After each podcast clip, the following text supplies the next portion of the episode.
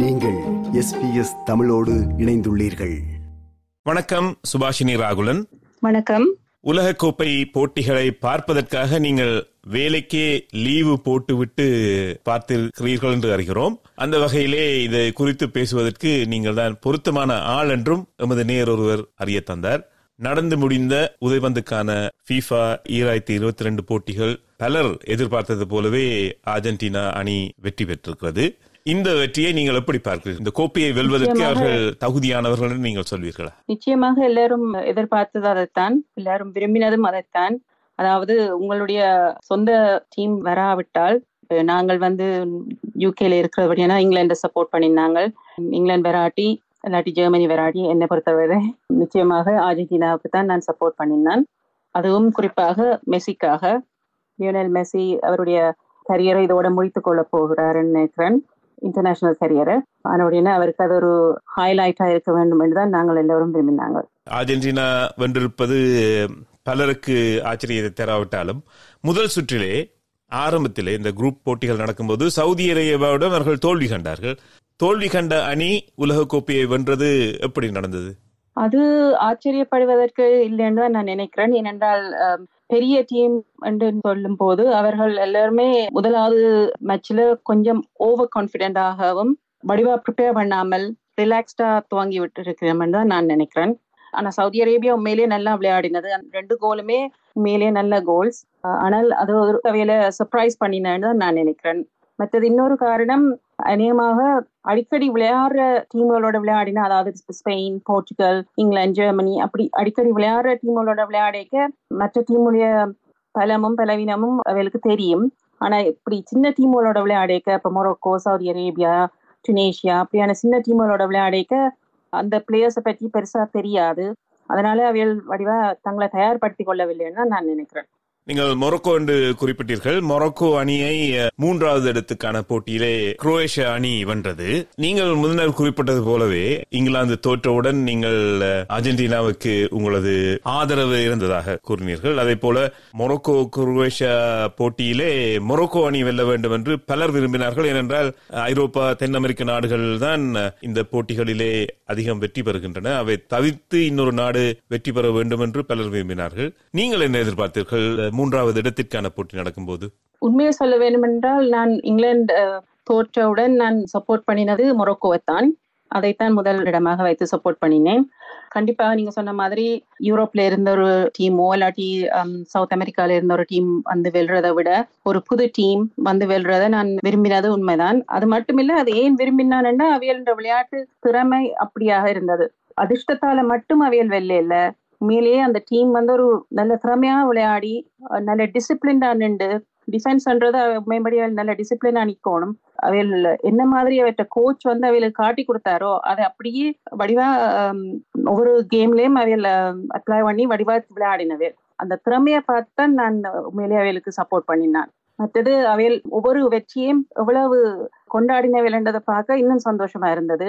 மற்ற டீம்கள் எல்லாம் நார்மலா வேண்டா இந்த கேர்ள் ஃப்ரெண்ட்ஸோட போய் கொண்டாடிவினம் இல்லாட்டி தங்களுடைய டீம்மேட்ஸோட கொண்டாடுவினம் ஆனா இவியல் வந்து பிளேயர்ஸ் எல்லாம் தங்களோட தாய்மாரை கூப்பிட்டு அவைகளோட ஆடி பாடி கொண்டாடி அப்படி அந்த பொம்பளைகளுக்கும் ஒரு முக்கியத்துவம் கொடுத்து கொண்டாடினது அந்த குடும்பங்களை இணைத்து கொண்டாடினது பார்க்க நல்ல சந்தோஷமா இருந்தது. அப்ப அது அதுக்காகவே அவையல் வரணுமென்று நாங்கள் ஆசைப்பட்டினாங்க. பெண்களுக்கும் உதவி வந்தாட்ட போட்டிகளிலே முக்கியத்துவம் கொடுக்க வேண்டும் என்ற கருத்தை வலியுறுத்தத்தான் இந்த நேர்காணலையும் சந்தர்ப்பம் கிடைத்த போது ஒரு பெண்ணிடம் இந்த போட்டிகளை பற்றி கேட்டு அறிந்து கொள்ளலாம் என்று நாங்களும் முனைகிறோம் சுபாஷினி. இந்த உலக கோப்பை. போட்டிகளிலே உங்களை கவர்ந்த ஆட்டம் என்று எதை கூறுவீர்கள்? இறுதி ஆட்டம் உட்பட. இறுதியாட்டம் அது நான் எதிர்பார்த்ததிலும் விட மிக சிறப்பாக இருந்தது. அது உண்மையிலேயே நான் இவ்வளவு த்ரில்லிங்கா இருக்குமென்று நான் எதிர்பார்க்கல ஏனென்றால் எண்பது நிமிஷம் வரைக்கும் அர்ஜென்டினா மட்டும்தான் விளையாடினது பிரான்ஸ் விளையாடினதோ இல்லையோ அவையில் மேம்படி அங்கு நின்றார்களோ இல்லையோன்னு எல்லாருக்கும் கேள்விக்குறியா இருந்தது. ஆனால் கடைசி ஐம்பது நிமிஷமும் எல்லாத்தையும் ஆமாம். அவ்வளவுக்கு நான் எதிர்பார்க்கவில்லை. அதனுடைய நிச்சயமாக ஹிஸ்டரியில இது வந்து தான் மிக சிறந்த வேர்ல்ட் கப் ஃபைனலா இருக்கும்னு நான் நினைக்கிறேன். அந்த ஆட்டத்திலே இறுதி ஆட்டத்திலே உங்களுக்கு பிடித்த இதென்று எதை சொல்வீர்கள்? இறுதி ஆட்டத்துல எனக்கு பிடிச்சது அது இறுதி ஆட்டம் மட்டும் இல்ல முழு டூர்னமெண்ட்டை பார்த்தாலுமே நார்மலா அர்ஜென்டினா விளையாடிக்க எப்பவும் அர்ஜென்டினியன் பிளேயர்ஸ் வந்து மெஸ்ஸியிடம் பந்தை கொடுத்து விட்டு இந்த அப்படி ஏதாவது ஒரு மேஜிக் செய் என்று விட்டு போய்விடுவார்கள். ஆனால் அது சரி வருவதில்லை. அதனால்தான் இரண்டாயிரத்தி பதினாலாம் ஆண்டும் தோற்று விட்டவில் ஆனால் இந்த முறை அப்படி இல்லாமல் அர்ஜென்டினா பிளேயர்ஸ் எல்லாரும் சேர்ந்து விளையாடினார்கள். மெஸ்ஸிக்காக விளையாடினார்கள் மெஸ்ஸியுடன் சேர்ந்து விளையாடினார்கள். அதனால் தான் அவையில் வென்றவில்லைன்னு நான் சொல்லுவேன். அதே போல மற்ற டீம்லயும் பிரான்ஸ் டீம் கடைசி நேரத்துல நல்லா விளையாடினதுக்கு காரணம் அந்த இளம் பிளேயர்ஸ் எல்லாரும் வந்தவேல் அந்த மாதிரி அந்த டெம்போவை கூட்டி ஃபை பண்ணி நல்லா விளையாடினவேல். பிரான்ஸ் எதிர்காலம் எப்படி இருக்குமென்றதை காட்டினவேல். பழைய சீனியர் பிளேயர்ஸ் வந்து முதல் விளையாடிட்டு போன ஆக்கள் விட எதிர்காலமா இன்னென்ன பிளேயர்ஸ் வரினம் அவைகளுக்கும் திறமை இருக்குன்னு காட்டுறதுக்கு அது ஒரு நல்ல மச்சா இருந்தது. அதிலே மூன்று கோல்களை அடித்திருந்தார் தொடர்ச்சியாக. அது ஒரு ஹட்ரிக் என்று சொல்வார்கள். ஒரே வீரர் தொடர்ச்சியாக மூன்று கோல்களை அடித்திருந்தார். அது உலக வரலாற்றில் முதல் தடவை என்று நம்புகிறேன். அது எனக்கு சரியாக தெரியவில்லை. இரண்டாவது தடவை. ஆயிரத்தி தொள்ளாயிரத்தி அறுபத்தி ஆறாம் ஆண்டு இங்கிலீஷ் பிளேயர் ஜஸ் ஹர்ஸ்ட் இது இரண்டாவது. இரண்டாவது நேர்களே இது எஸ்பிஎஸ் தமிழ். ஆஸ்திரேலியா முழுவதும் அளிக்கும் ஒரே தமிழ் ஒலிபரப்பு. அதில் நாம் வழங்கிக் கொண்டிருப்பது இன்று அதிகாலை நடந்து முடிந்த உதைபந்துக்கான உலகக்கோப்பை போட்டிகள் குறித்து இங்கிலாந்தில் வாழும் சுபாஷினி ராகுலன் என்பவருடன் ஒரு அலசல்.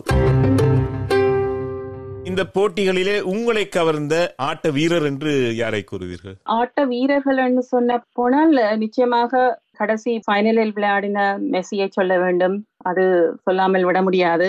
நான் சொன்னது போல எப்பொழுதுமே மெஸ்ஸியா ரொனால்டோ ஏர் பெஸ்ட் என்று ஒரு கேள்வி எல்லோருக்கும் இருக்கிறது. ஆனா இந்த முறை அவர் தன்னை நிரூபித்துக் கொண்டு தான் தான் பெஸ்ட் என்று காட்டிவிட்டார். அதற்கு முக்கியமான காரணம் அவர் தன்னை முன்னுக்கு நிப்பாட்டி எனக்காக நீங்கள் விளையாடுங்கன்னு சொல்லாம தன்னுடைய டீம் மேட்ஸோட சேர்ந்து விளையாடினார். சேர்ந்து அவையலோட சேர்ந்து விளையாடி அவையலுக்காக ஃபைட் பண்ணினார். ஒவ்வொரு மேட்சும் மேக்சிமம் தொண்ணூறு நிமிஷத்துக்கும் மேல விளையாடின ஒரே ஒரு பிளேயர் அவர் தான் இந்த டூர்னமெண்ட்ல அப்ப அவருடைய ஸ்டேட்டஸுக்கு அது தேவை என்று இல்லை. என்றாலும் அவர் அந்த அளவுக்கு கஷ்டப்பட்டிருக்கிறார். ஆனால் நிச்சயமா அவர் இதை வெல்வதற்கு சரியான ஆள் தான் அதே சமயம் கிரீஸ்மன் பிரெஞ்சு பிளேயர் ஒரு ஆள். அவர் செமிஃபைனல்ல நல்லா விளையாடினா ஏனென்றா அவர் நார்மலா அவர் ஒரு ஸ்ட்ரைக்கர் ஃபோர்வர்ட் பொசிஷன்லாம் விளையாடுவார். ஆனா செமிஃபைனல்ல வந்து டிஃபென்ஸும் செய்து அகேன் டீமுக்காக விளையாடினார். மேம்படி டீமுக்காக விளையாடுற யாருமே என்ன கவர்ந்த ஆக்கள் தான் சொல்லுவேன். தனக்காக மட்டும் விளையாடுற ஒரு தருமே எனக்கு பிடிக்காது. ஏன்னா இது ஃபுட்பால் வந்து ஒரு டீம் ஸ்போர்ட் ஆனால் அப்படின்னா டீமுக்காக கஷ்டப்பட்டு விளையாடுற யாரா இருந்தாலும் அவையில் நல்லா விளையாடினா சொல்ல முடியும். சின்ன டீம்கள்ல இருந்து விளையாடின ஆக்கள்ண்டா நிச்சயமா மொரோக்கோல இருந்த கோல் கீப்பர் போனோன்னு சொல்லி அவர் நல்லா விளையாடினார். மொரக்கன் டீமே சொல்ல வேணும். அதில் இருந்து கணக்காக்கள் ஹக்கீமி என்றவர் நல்லா விளையாடினார். அம்ராபாட் என்றவர் நல்லா விளையாடினார் டிஃபென்ஸ்ல ஸோ மொரோக்கன் டீமே மேம்படி அது பெஸ்ட் பெர்ஃபார்மன்ஸ் தான் சொல்ல வேணும். இந்த உலகக்கோப்பை போட்டிகளிலே பல ஆட்டங்களிலே விஏஆர் என்று பிரபலமாக அறியப்படுகின்ற வீடியோ அசிஸ்டன்ட் ரெஃப்ரி நடுவர்கள் தீர்மானிக்க கடினமான முடிவுகளை காணொலி மூலம் ஆராய்ந்து முடிவெடுக்கப்படுகின்ற விதம் பரவலாக விமர்சிக்கப்பட்டுள்ளது. உண்மையிலே இந்த விஐஆர் போட்டிகளிலே உதவி செய்திருக்கிறதா அல்லது உபத்திரமாக அமைந்திருக்கிறது என்று நீங்கள் பார்க்கிறீர்களா? ரெண்டுமே தான்.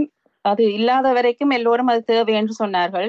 அது வந்த பிறகு இப்ப உபத்திரமா இருக்குன்னு சொல்லினோம். ஒரு ரெண்டு மணி தான் சொல்ல வேணும். சில நேரங்களில் எங்களுக்கு டிவியில பாக்கே இது பெனால்டி தானே. இதுக்கே போய் பாப்பான்னு நாங்களே நினைச்சு கொள்வோம் ஆனா அவர்கள் போய் பார்த்து ஒரு அஞ்சு நிமிஷம் அதை திருப்பி திருப்பி போட்டு பார்த்து தான் முடிவெடுப்பினோம்.